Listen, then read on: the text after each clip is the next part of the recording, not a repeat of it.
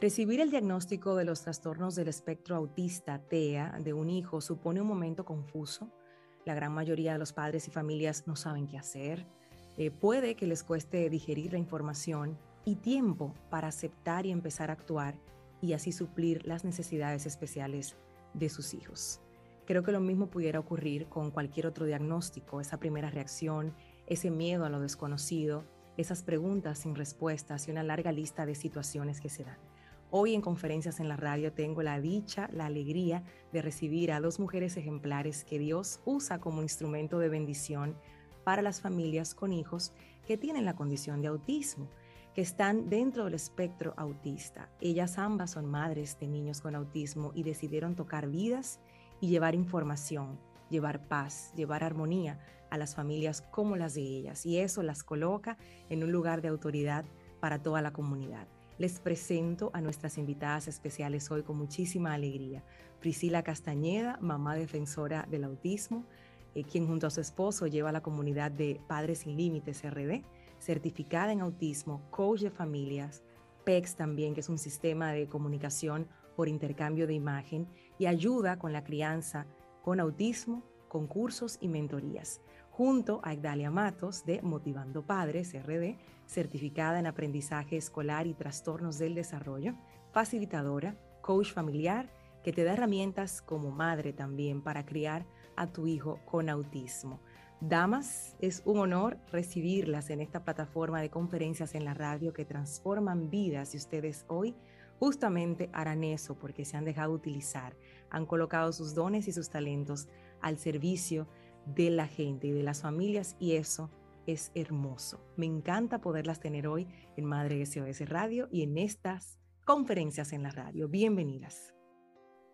Gracias, Yadira. Qué placer estar aquí contigo, compartiendo con tu comunidad en este espacio tan bonito eh, de educación para edificar a las familias. Así que para mí es un honor estar aquí acompañándote y acompañándote, acompañando a mi, a mi querida Italia también, eh, compañera de, de realidad de vida, eh, colega y, juntas con un mismo propósito de, de, ayudar, apoyar y edificar a otras familias.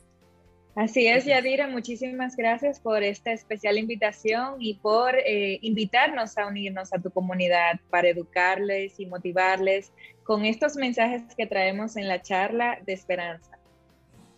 Cómo me encanta que el corazón de dos madres se, se una para bendecir a tantas familias. Es hermoso lo que hacen.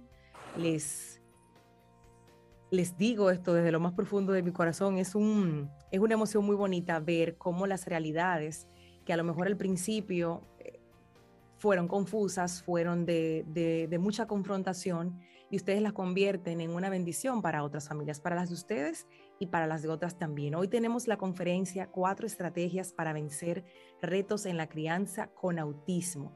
Vamos a hablar un poquito de la historia de cada una para que la comunidad entienda por qué están ustedes hoy aquí para dar estas cuatro estrategias para vencer esos retos que se presentan en la crianza con autismo. ¿Con quién empezamos? Ya te doy la palabra. Ok, gracias, compañera de, batallas también y de, alegrías. Y de alegrías. Eh, pues como ya saben muchos eh, de, la comunidad, mi nombre es Egdalia y soy madre de un hermoso niño de 10 años diagnosticado con autismo. Em, se llama Pedro y ha venido a enseñarnos las prioridades de la vida, los valores, a transformar nuestro, nuestra visión de cómo ver el mundo, cómo transitar por él a través de, de este proceso que hemos vivido junto a él de rehabilitar esta condición de su desarrollo. Eh, debido a las limitaciones de apoyos que encontré cuando recibí ese diagnóstico, comencé a formarme y entrenarme para encontrar las herramientas que le iban a ayudar eh, a desarrollar su máximo potencial. Y ya dirá, sabes que en el proceso eh, pude identificar que la mayoría de familias estaba igual de confundidas que yo, entonces ahí comencé acompañarles, a compartir esas herramientas y aprendizajes que iba ganando eh, y por eso hoy estoy aquí con este proyecto Motivando Padres para poder continuar eh, nutriendo y educando y motivando a todas las familias que se encuentren en esta situación y quieran identificar cuál es el próximo paso, cómo puedo ayudar a mi hijo desde el hogar, cómo puedo fomentar desde hoy las habilidades que yo quiero que él tenga en su futuro. Em, así que muchísimas gracias por, prestar este espacio y, continuar expandiendo este mensaje a través de, tu comunidad. Gracias a ti, Ekdal. En el caso de Priscila son dos niños que tienen. Cuéntanos un poco tu historia. Bueno, ya dirá, eh, Dios me ha bendecido grandemente con estas dos eh, eh, criaturas, José Antonio y Luis Rafael, que son hoy dos adolescentes. Mi primer diagnóstico vino hace aproximadamente 13 años y fue un diagnóstico un poco complejo porque está acompañado de otras condiciones como suele hacer el autismo, que viene acompañado de, viene con otros compañeritos. Entonces, eh, tuve que buscar ayuda en, otro país y entonces esas ayudas me llevaron a, crear en casita lo que era como una escuela terapéutica. Eh, y mucha gente se interesaba por, por esto que yo había creado en casa tuve que entrenarme, eh, tomar entrenamientos en conducta para padres. Eh, tuve que luego estudiar acerca de la condición, de ahí viene mi certificación de autismo y los retos que traen cada diagnóstico, porque luego viene el segundo diagnóstico de mi hijo Luis y cada diagnóstico trae sus propios retos. Así que ante tener un diagnóstico de un niño no verbal, también tuve que, aprender, aprender acerca de comunicación alternativa y aumentativa, usar herramientas y metodologías para mejorar la comunicación eh, e incluso utilizar dispositivos electrónicos para lograr que, que, mi hijo se comunicara o pudiera también participar e integrarse con, con otras personas.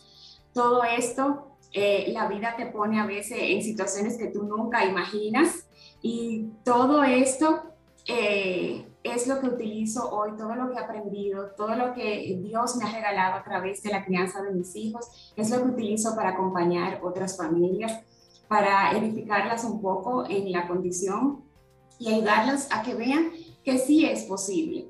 También que puedan ver más allá de los procesos terapéuticos que son básicos eh, en nuestros hijos, pero también que puedan ver, verse en su rol de padres, cambiar creencias, eh, hacer eh, también cambios en nuestra propia casa, que es donde más están y comparten nuestros hijos junto con los ambientes donde se desenvuelven.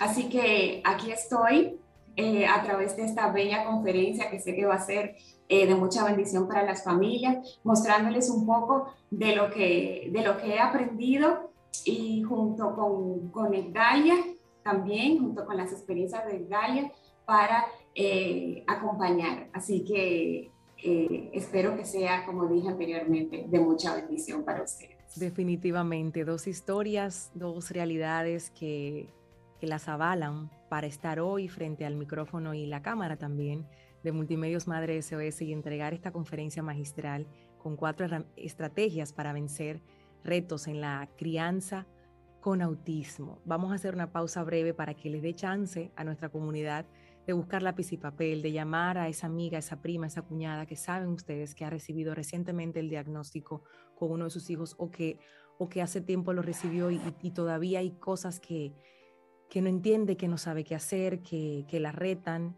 esta es una conferencia que necesitan escuchar, no solamente ella, sino todos, porque creo que aquellos que no tenemos el diagnóstico en casa también necesitamos esta información para ser más empáticos, para ser más inclusivos, para, para entender mejor y para, y para poder apoyarlas a ustedes también. Así que hacemos pausa y regresamos enseguida en Madre SOS Radio.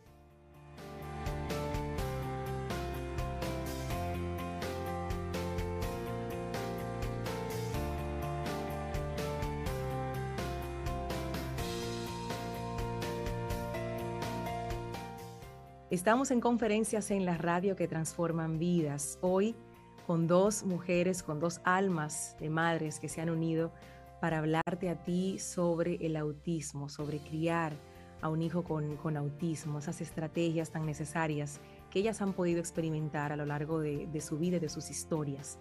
te quedas ahí porque a partir de este momento esas cuatro estrategias que te van a cambiar la vida hoy en la crianza con autismo estará a cargo de Priscila Castañeda, mamá defensora del autismo, quien junto a su esposo lleva a la comunidad de Padres Sin Límites, está con nosotros hoy, y Egdalia Matos, de Motivando Padres, certificada en aprendizaje escolar, trastornos del desarrollo, facilitadora y también coach familiar. Ambas tienen a partir de este momento los micrófonos de Madre SOS Radio. Adelante. Bueno, qué placer de verdad estar aquí con, con ustedes eh, vamos a empezar eh, con estas cuatro estrategias para vencer retos en la crianza con autismo y sé que va a ser una presentación de mucha bendición para ustedes. Les voy a compartir muchas estrategias, cuatro en específico estrategias, eh, estrategias prácticas. Primero que, que nada, te quiero felicitar porque si estás aquí, quiere decir que, que tienes un hijo o una hija con autismo o tienes algún familiar con la condición y seguro que reconoces que puedes cada vez aprender más. Así que el hecho de que estés aquí queriendo eh, escuchar esta conferencia me dice que tú tienes interés, que quieres aprender más, que quieres ayudar a esa persona especial que vive contigo, y yo sé que eso le va a dar valor a, tu familia y que va a impactar positivamente eh, en la relación con tu hijo y además en buscar soluciones para sus necesidades. Vamos a, impartir, a compartir estrategias súper prácticas, ideas que puedes empezar a a utilizar ya mismo, ¿eh? ya mismo. Son estrategias que te van a ayudar a tomar decisiones o hacer cambios en la forma en que te relacionas con, tus hijos y que va a impactar positivamente eh, eh, su progreso. La primera estrategia que quiero compartirte hoy es la de aceptar el autismo. Y Créeme, yo he estado ahí, ya te he contado que soy una mamá con dos, diagnósticos, he tenido momentos de mucha confusión, de muchas emociones encontradas, eh, momentos de mucho dolor en, en algunos casos, pero quiero decirte que tranquila que todo va a pasar. Así que si tú también te sientes eh, muy confusa, o sencillamente dices no acepto el autismo en mi vida, me provoca mucho dolor, mucho dolor eh, y no puedes ver más allá del miedo. Si llevas un tiempo conviviendo con un diagnóstico y sientes que no puedes manejar esos bajones, esas temporadas cíclicas eh, en la que sentimos que no podemos más, que no sabemos qué hacer, te siento. ¿eh? Sanar un diagnóstico es importantísimo porque nos ayuda a crear las bases para seguir adelante y es un proceso largo pero necesario para empezar a fluir. Aceptar un diagnóstico no quiere decir que no duela. Eh, probablemente estás esperando que llegue el momento en que surjan situaciones y no pase nada quiero decirte que no, que esta no debe ser una meta. ¿eh? Tampoco es conformarse. Eh, ha llegado el autismo, nos quedamos así y vamos a hacer lo que podamos. Tampoco es la idea y no es rendirse tampoco. ¿eh? Aceptar un diagnóstico no quiere decir ninguna de estas tres cosas. Aceptar un diagnóstico es poder abrazarlo y poder aprender a vivir con él algunas ideas que, quiero darte para que puedas abrazar este, este diagnóstico. Y eh, la primera es, es desprenderse de los ideales que construimos acerca de nuestros hijos. Porque eh, no sé si te pasó, pero cuando empezaste a tener ese bebé en la barriguita, de repente empezaste a construir el hijo ideal, a construir eh, eh, hasta la forma en que querías eh, que se comportaba, a quién querías que se pareciera, y vamos como construyendo ese niño. Pero de repente nos damos cuenta que nuestros hijos vienen con, su propia historia, que nosotros somos responsables de acompañar. Así que vamos a empezar a desprendernos de ese ideal de hijo que construimos y vamos a construir un ideal nuevo con más conocimiento de su realidad, de su condición, de la condición que nos acompaña y a crear las expectativas un poco más, más reales y más claras. También otra cosa que nos puede ayudar a abrazar este diagnóstico es disminuir la resistencia y recibir, como dije antes, esta realidad. No necesariamente en principio tenemos que entender lo que significa el autismo en, nuestra vida, en la vida de nuestros hijos, de nuestra familia, eh, pero poco a poco nos vamos dando el, chance de ir entendiendo, de ir aprendiendo. Así que vamos a hacer eh, esa pausa, vamos a detenernos, vamos a observar las situaciones de nuestro día a día y la de nuestros, y la de nuestros hijos, porque realmente más que aceptar completamente este diagnóstico, lo que aprendemos es a mejorar la convivencia con él. Reconociendo eh, el diagnóstico en nuestro día a día, aprendiendo a sentirnos cómodos en medio de las situaciones. Todos sabemos que las, los niños con autismo, las personas con autismo, tienen conductas un poco atípicas, que a veces eh, em, hablemos un poquito claros, a veces lucen un poquito raras y son situaciones que socialmente a veces nos, nos, nos hacen sentir eh, un poquito incómodos, pero si nosotros poco a poco vamos conectando con las situaciones de nuestros hijos, con las necesidades de nuestros hijos, vamos a aprender a desprendernos un poco de estas situaciones en las que nos sentimos incómodos y eh, empezar a fluir un, un poco. Así que vamos a aprender a ver más allá de estas situaciones las necesidades de nuestros hijos y empezar a conectar con ellas. Otras ideas eh, también para abrazar este diagnóstico es darle permiso, permiso a nuestras emociones. Nuestras emociones nos hacen humanos. No hay emociones buenas, no hay emociones malas. ¿eh?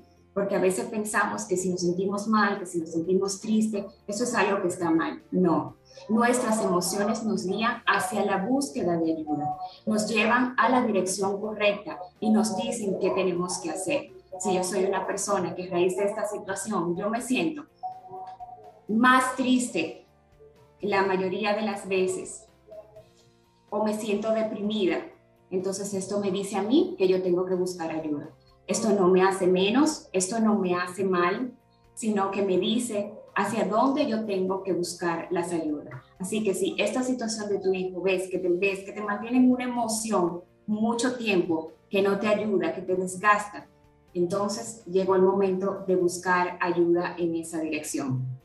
La búsqueda de apoyos terapéuticos es muy importante también, no porque tenga una relación directa, el yo aceptar este diagnóstico no está estrechamente relacionado con que mi hijo progrese o no. Yo voy a aceptar a mi hijo, yo voy a aceptar este diagnóstico, yo voy a abrazar este autismo, independientemente de que mi hijo tenga progresos o no. Pero ayuda mucho. ¿Por qué? Para sobrellevar y momentos y conductas difíciles tenemos necesitamos apoyos terapéuticos. Y esa sensación de que vamos aprendiendo y de que nuestros hijos van avanzando nos da muchísima paz. Así que con eso quiero, quiero pasar ahora a la segunda estrategia, ¿eh?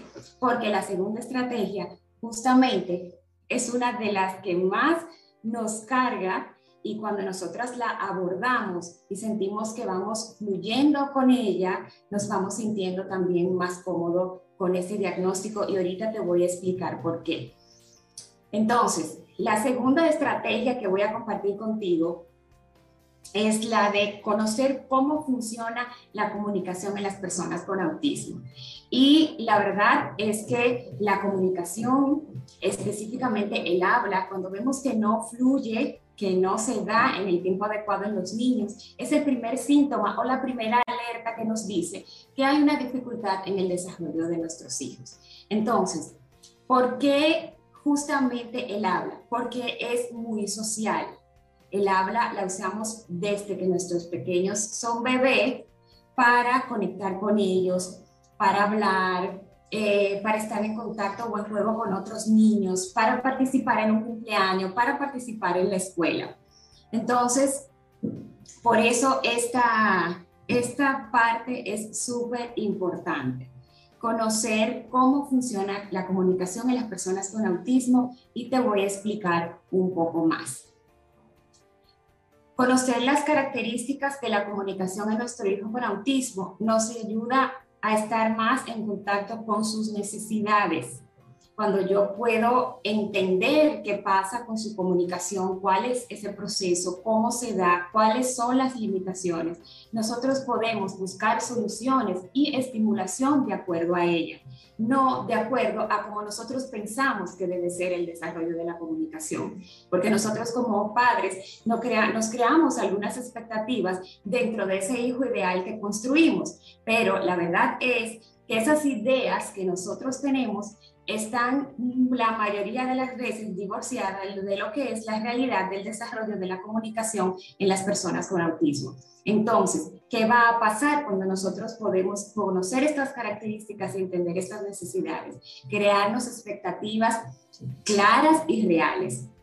Además, nos ayuda a bajar un poco la ansiedad y acompañar a nuestros hijos en ese proceso de desarrollo desde el amor y el respeto. Entonces, ¿qué quiero enseñarles hoy? Que la comunicación es un proceso integral. Cuando nosotros entendemos esto, podemos fijarnos esas metas más reales, más reales basadas en las habilidades de nuestros hijos. Muchas veces nosotros nos ponemos como meta que nuestros hijos hablen.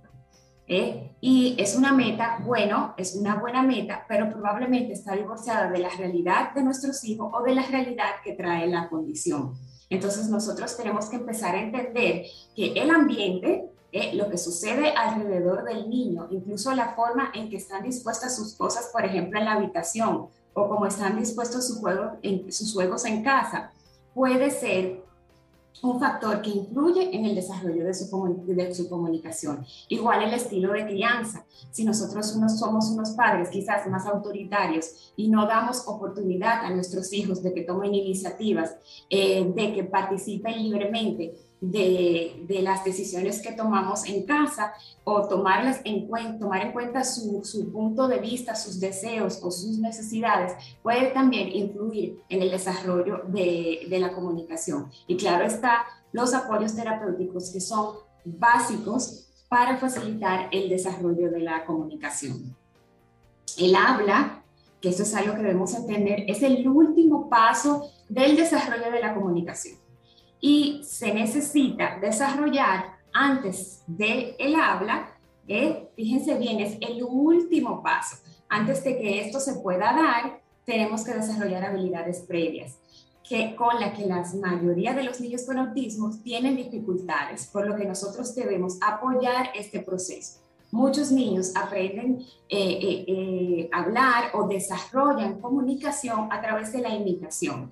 Pero en el caso de los niños con autismo, las personas con autismo, con autismo que tienen dificultades con la habitación, tenemos que acompañar este proceso de aprendizaje, estimular, crear eh, oportunidades de forma estructurada para que la pueda desarrollar. ¿Cuáles son estas habilidades previas? Por ejemplo, el contacto visual, el, el utilizar gestos, un lenguaje no verbal, eh, por ejemplo, señalar es un fundamento de la comunicación, la imitación que le acabo de, de, comentar, la atención conjunta, que podamos compartir algo con la mirada, balbuceo y muchas otras habilidades. Entonces, otra cosita importante, y, y aquí sí me voy a, a, a detener y voy a ir a meter un poquito el dedo en la llaga, porque fíjense, señalar. Aquí vemos un niño, veamos estas imágenes donde vemos a este niño que está señalando. Esto es una forma de comunicación válida ¿eh? y entendible por todos. Eh, esta carita de este bebé haciendo boquitas y mirando fijamente probablemente a mami con la manito en la cara es una forma de comunicación. Este niño está diciendo algo. Pero lo que habitualmente hacemos es que vemos estas formas de comunicación como muy válidas. Sin embargo, si vemos a este chico llorando, entonces no nos gusta. Si el niño está llorando, entonces se está portando mal y no se sabe comportar. Y la verdad es que cuando tenemos niños con autismo, esta forma de comunicación tenemos que verla desde un lugar diferente y tenemos que, eh, tenemos que recibirla como una forma válida de comunicación. Porque así como este niño me está señalando eh, y me está diciendo que quiere algo, también este niño que está llorando me dice que quiere algo. Entonces, todas estas son formas eh, adecuadas de comunicación. ¿Por qué son adecuadas? Porque son conforme a las habilidades que tiene cada niño. Entonces, ¿qué es lo que nos corresponde a nosotros como padres? Ver estas formas de comunicación, empatizar con cada una de ellas, independientemente de cómo luzcan socialmente, si son adecuadas o no, para entonces cambiarlas por otras formas más funcionales, más sociales, más adecuadas. Pero nosotros tenemos que ponernos en la posición de yo te acompaño, yo te ayudo y te doy esta herramienta para que tú te puedas comunicar de una forma socialmente aceptable. Así que vamos a empezar a coger todas las conductas de nuestros hijos, a empatizar con esas necesidades de las que he estado hablando, entender más, tener siempre pendiente que mi hijo no me está desafiando, que mi hijo no se, no se está portando mal, ningún niño se porta mal, todos los niños se comportan de acuerdo a las habilidades que tienen desarrolladas. Entonces, nuestro trabajo es acompañarlos a desarrollar esas habilidades. Entonces, ¿cómo nosotros eh, favorecemos la, comunidad, la comunicación desde la maternidad? Número uno, creando conexión, una palabra que se ha vuelto muy común y que utilizamos mucho, pero no siempre eh, eh, sabemos qué significa eh, realmente y cómo podemos llevarla a la práctica. Conexión significa participar con el otro, con, de forma divertida, despertando interés. Yo no vengo a imponer lo que yo quiero. Yo no vengo a buscarte para que tú participes conmigo. Yo estoy aquí queriendo participar contigo. Y siempre conlleva una situación divertida. Yo no puedo conectar con mi hijo si no hay una situación de interés o no hay una situación divertida ahí involucrada. Entonces, otra forma de favorecer la comunicación desde la maternidad utilizando el contexto para enseñar palabras basadas en sus rutinas y situaciones del día a día. Muy importante que las palabras que nosotros enseñemos a nuestros niños tengan una función. Si yo estoy tomando agua, yo estoy, yo puedo mencionar la palabra agua porque es en contexto, pero si no hay agua presente, probablemente mi hijo no va a entender ni va a aprender eh, lo que es realmente el agua. Así que es muy importante eh, tomar esto en cuenta. Todas las palabras que nosotros utilizamos tienen que tener sentido para el niño, porque a veces nos gusta enseñar muchas palabras eh, y es muy típico y es algo también que viene como un poquito patrocinado por la escuela, pero la escuela es otro lugar, otro contexto. En casa nosotros tenemos que buscar enseñar palabras que sean de nuestro día a día.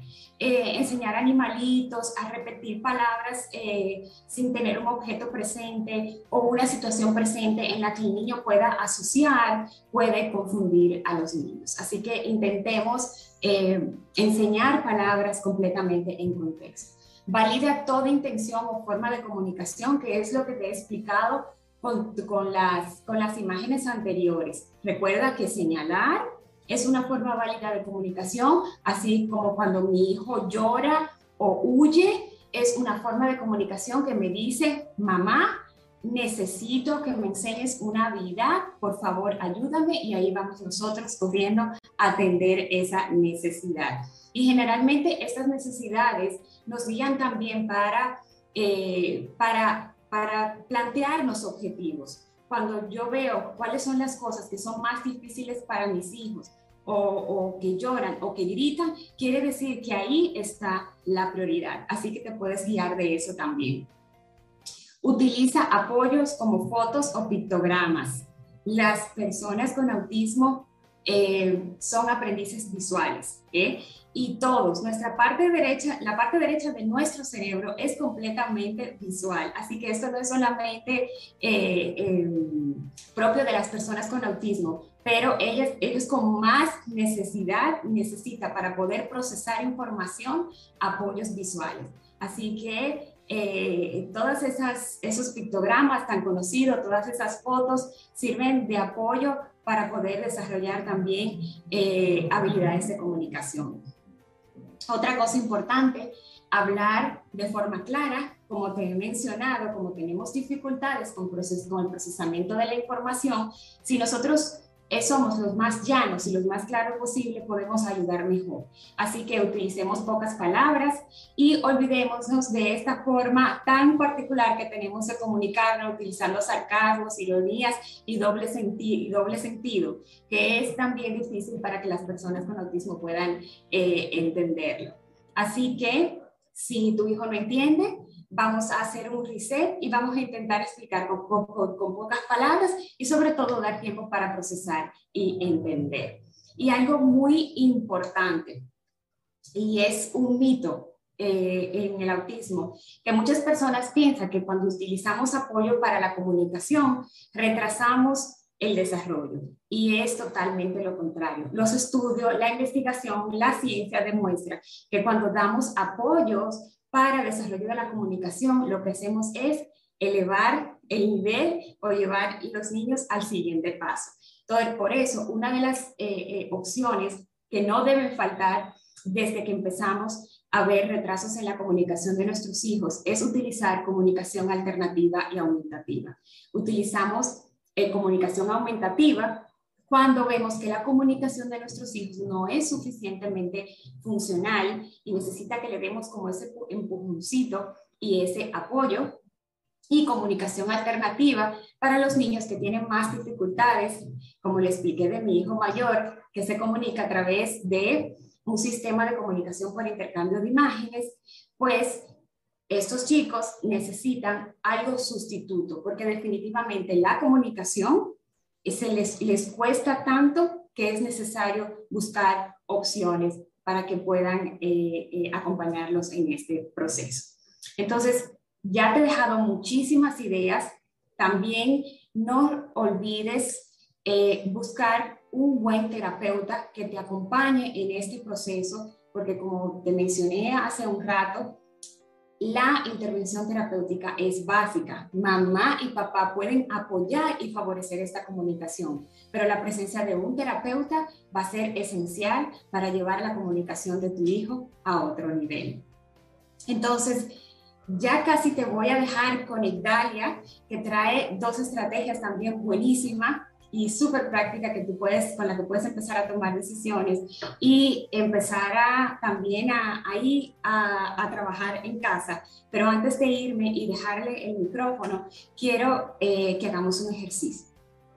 Quiero que tú busques, te voy a dejar esta tarea, quiero que tú busques un espacio donde tú conectes, conectes contigo, que te acompañes de una musiquita relajante, de de unas respiraciones profundas que te ayuden como a descargarte y vamos a conectar con estas necesidades de nuestros hijos, vamos a conectar con la realidad que, eh, que nos ha tocado vivir, vamos a darle la bienvenida al autismo, vamos a decirle, ven, yo no, no entiendo qué has venido a hacer a mi vida y a la vida de mi familia, pero yo quiero recibirte, yo quiero abrazarte, yo quiero empezar a conectar contigo porque mi interés principal es empezar a fluir y empezar a aprender a vivir con esa realidad y aprender de ella. Pedirle a Dios que te acompañe, que te dé luz, que te dé la fortaleza que solamente viene de Él para seguir adelante. Y yo sé que a partir de este momento vas a poder conectar con ese hijo que hay detrás de esa condición que a veces vemos, que a veces nos ciega, porque a veces nos quedamos ahí y nos olvidamos ver ese ser humano tan especial que Dios nos ha regalado con un propósito específico. Así que vamos a hacer este ejercicio y empecemos a conectar con esas verdaderas necesidades, a fluir y a crecer. Y ya verás todo lo que hay detrás de eso.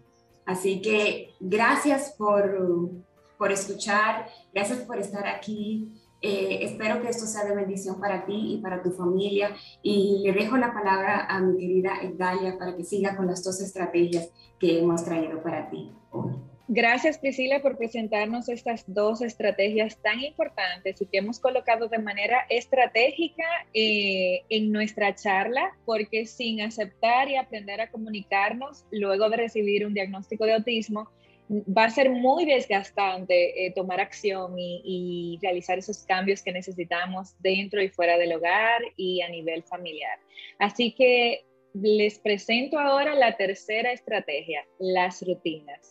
Familias, esta es una herramienta poderosísima porque es lo que permite que las actividades del día a día nos acerquen a los objetivos que queremos lograr con nuestro hijo con autismo.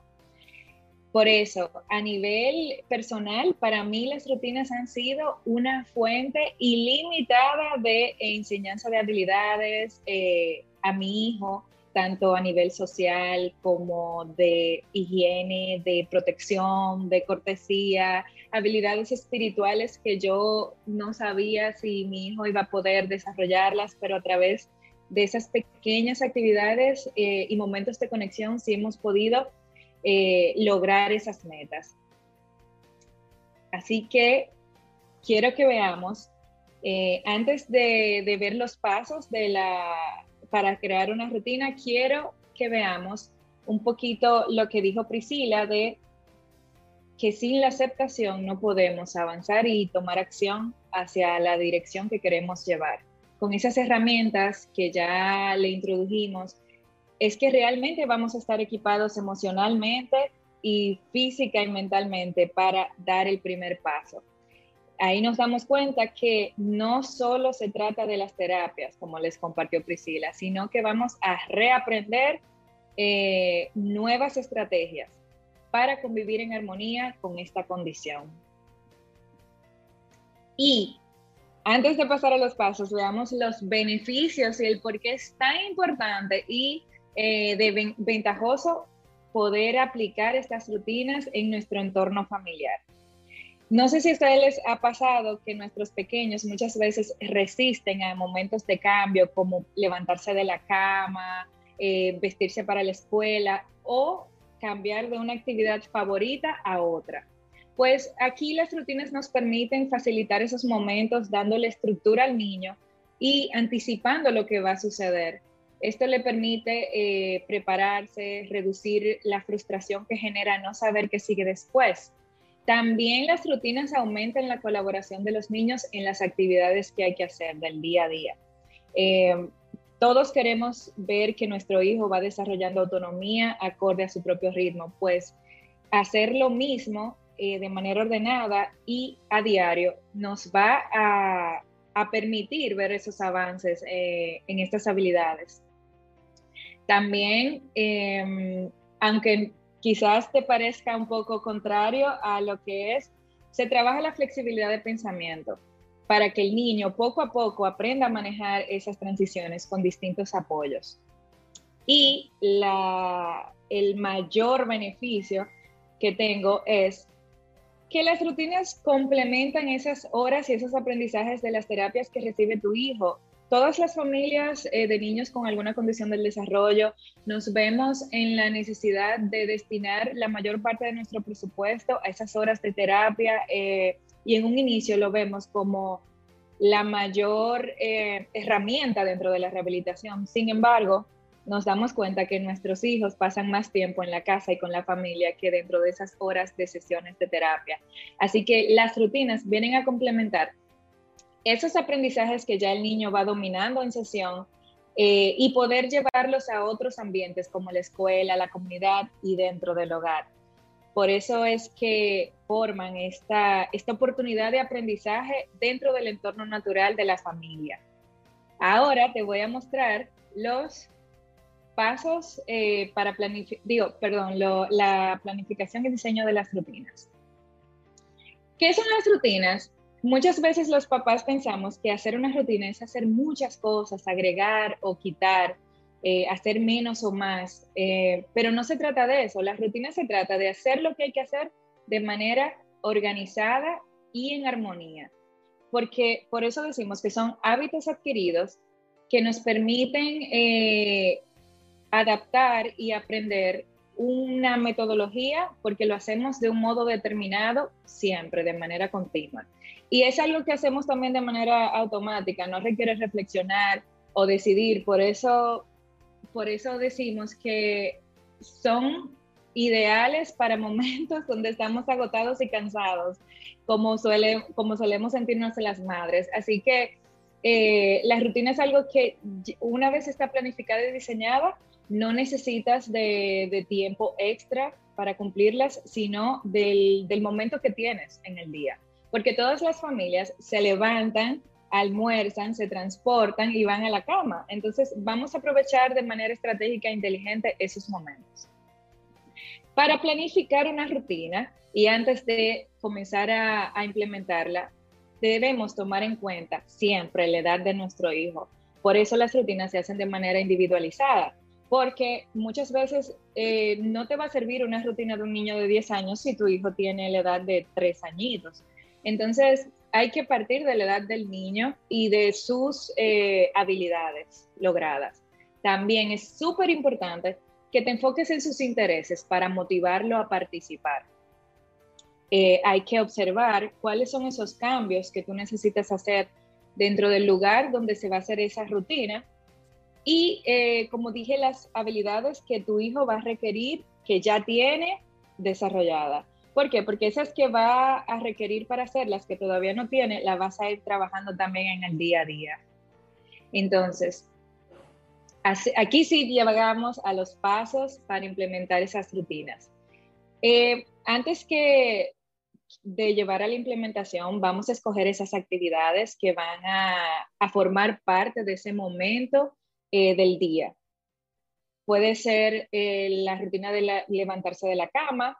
Vamos a identificar, bueno, primero lo levanto de tal forma, lo llevo al baño para cepillarse em, y, todos los pequeños pasos que va a requerir cada una de esas actividades que conforman la rutina. Luego que tengamos identificadas esos pasos y actividades, entonces pasamos a diseñar un horario visual eh, como dijo Priscila en, su, en, sus otras estrategias, en las otras estrategias, los niños con autismo tienden a aprender, eh, a facilitarse el, aprendizaje con apoyos visuales, pueden ser pictogramas o historias sociales.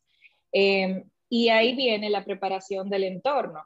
¿Cómo preparamos el entorno? Luego de identificar cuáles son los lugares donde haremos esas rutinas, podemos eh, integrar los apoyos y si se requiere una acomodación, por ejemplo, hay personas que, hay mamás que necesitan colocar banquitos en el baño, pictogramas en las paredes para que el, niño pueda repasar los pasos de lo que tiene que hacer em, y diseñar ese horario visual que ya mencionamos y colgarlo en un espacio donde el niño tenga fácil acceso.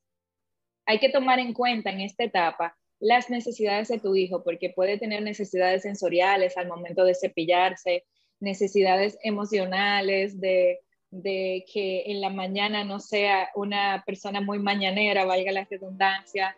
Entonces, eh, y como dije antes, las habilidades que él va a necesitar desarrollar, hay que tenerlas bien claras para no exigirle más de lo que él puede hacer en el momento, sino ir, eh, considerarlo como parte del aprendizaje diario.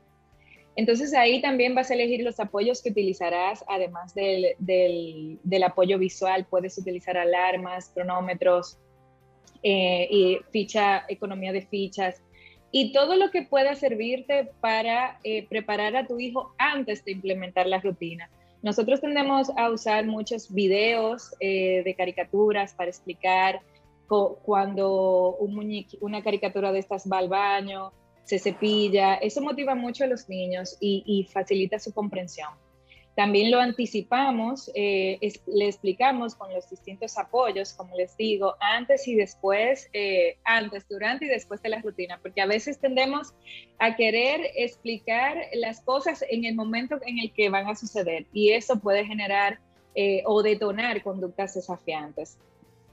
Es importante que una vez que inicies, que planifiques, diseñes e inicies a implementar esta rutina, persistas, porque muchas veces es fácil iniciar, pero mantenerla no tanto. Entonces ahí es que tienes que buscar las herramientas que te permitirán organizarte a ti primero, como mamá y como papá, para entonces organizar y mantener esa agenda y esa rutina que ya has iniciado.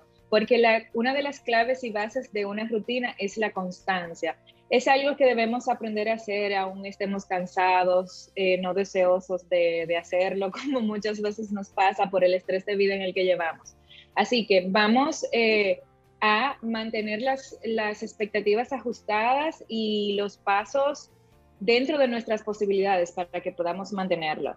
También es esencial el mantener una buena comunicación con, esas, con esos tips y recomendaciones e ideas que les facilitó Priscila es que vamos a poder eh, generar esa conexión y motivar a nuestros pequeños a participar eh, en las rutinas. ¿Por qué? Porque uno, dependiendo de la edad, uno va a comenzar a explicarles el por qué se tiene que cepillar los dientitos para que estén limpiecitos, saludables, eh, para que tenga una sonrisa hermosa y también eso les da un sentido a los niños de que no es simplemente eh, cumplir con un mandato de mamá, sino que lo que estoy haciendo tiene un sentido de valor.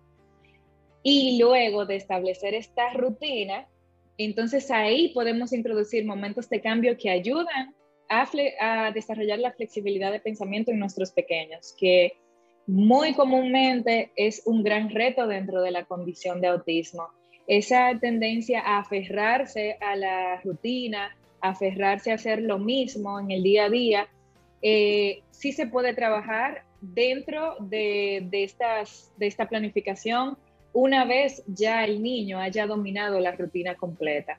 Y siempre, siempre claro, desde el amor, desde el respeto eh, y la paciencia. Algunas recomendaciones eh, para generales, porque como dijimos, eh, las rutinas se hacen dependiendo de las necesidades, habilidades del niño, de su edad, de la agenda familiar, pero siempre habrán algunos criterios eh, que podamos utilizar todos en casa. Se recomienda siempre sentarse a comer, hacer tareas y jugar en lugares diferentes para que el niño sienta que avanza el día, sobre todo si es muy pequeño o si todavía no está escolarizado es importante identificar de la manera correcta los espacios, em, porque eso ayuda también a, colocar eh, cada pensamiento y cada acción o actividad donde va. Sí, les recomiendo también hacer las tareas más complejas primero y e, ir integrando las más fáciles según va avanzando el día. ¿Por qué? Porque al inicio el niño tiene más energía y mamá también la tiene. Mamá está más disponible emocionalmente eh, al inicio en la mañana, em, pero si no hay opción, lo importante es hacerlo en el día que puedas, que te toque, que te corresponda. También hay que evitar el uso de las pantallas dos o tres horas antes de irse a dormir, entendiendo que el, cuando sea necesario, esto no es ley de vida, va a depender de la dinámica familiar, siempre hay momentos de flexibilidad, pero lo, lo que se recomienda es que se cierren las pantallas en ese momento porque el cerebro debe de hacer actividades, recibir actividades o estímulos más relajantes para facilitar entonces eh, la rutina del sueño, la conciliación del sueño. Cada actividad que hagamos en el día va a influenciar en la forma como nuestros pequeños están durmiendo. Eh, la rutina del sueño no comienza a las 7 de la noche, sino que el cuerpo se va habituando y, moldeando acorde a los estímulos que tú hagas en esas últimas horas de tu día. Así que quiero cerrar este tema de la tercera estrategia recordándoles que las rutinas son la mayor fuente de enseñanza de habilidades y de comunicación y unión familiar. Todo esto va a servir como principal soporte en la rehabilitación del niño con autismo. Por eso, ahora pasamos al cuarta, a la cuarta estrategia. Y aquí queremos resaltar qué, debe qué es lo importante para seleccionar un buen programa de terapias.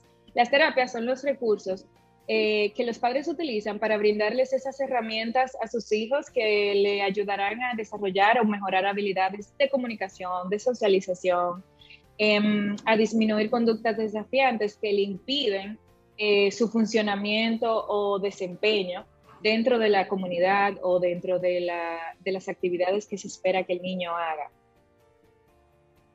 Y eh, por eso queremos eh, que se lleven de aquí, de esta charla, las cualidades de un buen programa de terapia. Siempre un, un recurso de terapia adecuado va a resaltar y potencializar las fortalezas del niño en vez de enfocarse en sus dificultades o lo que el niño no hace. Por lo que también va a reforzar positivamente esos comportamientos que el niño está haciendo de la manera adecuada o que se espera de él nunca va a eh, usar eh, recursos como castigo, como reclamos o alguna emoción negativa en el aprendizaje. Todo lo contrario. También un buen programa de terapia enseña habilidades que el niño no está desarrollando de manera autónoma, sino que hay que modelarle para que él vaya aprendiendo en una forma de acompañamiento. Em, enseña habilidades acorde a las necesidades del niño, por eso el programa debe de ser individualizado, eh, porque cada niño con autismo tiene distintas necesidades y los apoyos que le funcionan a uno no necesariamente le funcionan a otro o, o le funcionan en distintas formas. Siempre, siempre un buen programa de terapia también va a utilizar los intereses para motivar el aprendizaje, porque es la forma y garantía de acelerarlo. Entonces pasamos a los básicos de un programa. Siempre el programa de terapia generalmente va a comenzar con una evaluación diagnóstica de necesidades, eh, de donde van a surgir los criterios y objetivos que formarán su programa. ¿Qué deben recibir los padres por escrito para poder darle seguimiento luego de las sesiones de terapia y poder medir esos avances? En, ese, en esa etapa inicial de cuando los papás em, piensan contratar el programa de terapia, también se debe concientizar y, y determinar cómo se va a llevar a cabo el sistema de seguimiento y actualización del programa, cómo se va a generalizar el aprendizaje, cuáles son los entrenamientos que va a recibir papá y mamá, cómo va a ser el acercamiento en el día a día, si papá y mamá pueden entrar a la sesión de terapia a aprender eh, esos criterios en los que se basa la terapia, eh, cuál va a ser el feedback en el día a día que van a recibir sus padres sobre lo que se está trabajando, porque todos estos elementos son los que ayudan a que se pueda trabajar en equipo, tanto papá y mamá como los terapeutas, ir compaginados hacia los mismos objetivos. Entonces, esos primeros pasos para elegir un buen programa de terapia deben de ser informarte sobre cuáles son los métodos con mayor evidencia científica para abordar la condición de tu pequeño, eh, tratar de no, tratar de ir por prioridades, porque existen programas de terapia basados en evidencia, luego están otras certificaciones, otros acompañamientos, pero tenemos que irnos por eh, lo que va a responder a las necesidades principales de nuestro hijo y le va a enseñar las habilidades que necesitamos para su autonomía, para su independencia en el futuro cuando selecciones los proveedores de servicios, también tienes que fijarte en el perfil y acreditación de cada uno de ellos. Que ese profesional esté debidamente acreditado para el programa de terapias que está ofreciendo. Luego, ¿qué viene? La planificación familiar. ¿Cómo se van a organizar para realizar ese, ese, esa logística en el día a día, esos transportes, esa, ese presupuesto? Eh, esa inversión, cómo la van a, realizar. Y aquí viene mucho las habilidades de eh, acuerdo de pareja, trabajo en equipo, cómo integrar a los demás miembros de la familia a, a beneficiarse y enriquecerse y aprender de este proceso que están viviendo. Y también recomendamos siempre documentar y archivar todas estas informaciones que estás recopilando sobre las necesidades y avances de tu pequeño, porque te van a servir para el presente como referencia para otros profesionales y para su futuro. Así que em, cuando logras estos elementos, vas a tener las mejores opciones para tomar la decisión ideal eh, para ayudar a tu hijo. Ahora que ya te hemos entregado estas cuatro poderosas herramientas, queremos saber cuándo las vas a utilizar. No queremos que se queden guardadas, eh, queremos llevarte la movilización. Puedes respondernos con comentarios en el canal de YouTube o en las redes sociales, eh, porque estamos aquí para eh, motivarte a, dar ese paso. Así que les dejamos esa pregunta de tarea. Y les agradecemos el haber llegado hasta aquí participar. Les felicitamos por, por buscar apoyo y por ser valientes y buscar ayuda para continuar educándose y comprender mejor la condición. Podemos seguir eh, trabajando juntos, eh, aprendiendo juntos a través de, de, nuestras distintas plataformas digitales. Así que muchísimas gracias por estar aquí. Gracias Yadira también por nuevamente invitarnos a, ofrecer esta charla de educativa, informativa para muchas familias, eh, esperando, como dijo Priscila, que sea de bendición y edificación para muchos padres. Y esa gran pregunta, ¿cuándo vas a empezar a utilizar esas herramientas que ustedes con tanto amor y con tanta bondad han presentado en esta conferencia? Priscila Castañeda y Dalia Matos han estado con nosotros hoy. Qué maravilla. Priscila Castañeda la encuentran en arroba padres sin límites RD y Agdalia Matos en Motivando Padres en Instagram. Chicas, la gratitud en nombre de toda la comunidad por recibir tanto de ustedes en esta conferencia magistral de las estrategias para la crianza con autismo. Nos queda una sola cosa por hacer, ponerle música a todo esto que acabamos de recibir de ustedes. ¿Cuál sería esa canción que puede abrazar todo este conocimiento que, que le sirve puedo decir no solamente a familias con niños con autismo, muchas de las cosas que ustedes dijeron ahí van muy, muy abrazadas a la crianza en sentido general que queremos llevar con respeto, con amor, con límites claros y con esa paciencia que necesitamos todas desarrollar para poder hacer un vínculo estrecho con nuestros hijos y, conocerlos verdaderamente, conocer a esos seres humanos que Papá Dios puso en nuestro vientre y en nuestras familias. Totalmente, así es. Gracias, Yadira. Eh, tú dijiste algo muy importante, todo lo que hemos compartido aquí eh, no solamente nos, funciona, nos funciona a los padres de, niños con autismo, de personas con autismo, nos funciona a todo. Y eso es algo que quiero destacar porque el autismo nos conecta con, con realidades de vida eh, y con situaciones que fluyen tan natural a veces en otras familias. Sin embargo, la comisión nos lleva a, detenerla, a detenernos, a valorar y alimentar situaciones que nunca pensábamos que íbamos a tener que, que, destacar en nuestra vida. Así que al final el autismo, para, tanto para Italia como para mí, sé que sí, ha sido una invitación precisamente al crecimiento y a detenernos paso a paso en cada una de las situaciones de nuestra vida, eh, agradecerlas y disfrutarlas. Amén. ¿Con qué canción entonces nos vamos? ¿Con qué canción celebramos este encuentro? Bueno, a nosotros nos encanta esta canción que se llama Color Esperanza. Saber que se puede y querer que se pueda.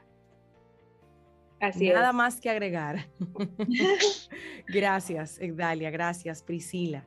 Gracias a ti, Yadira. Conferencias en la radio a través de Madre SOS Radio. Gracias. nos encontramos en una próxima entrega.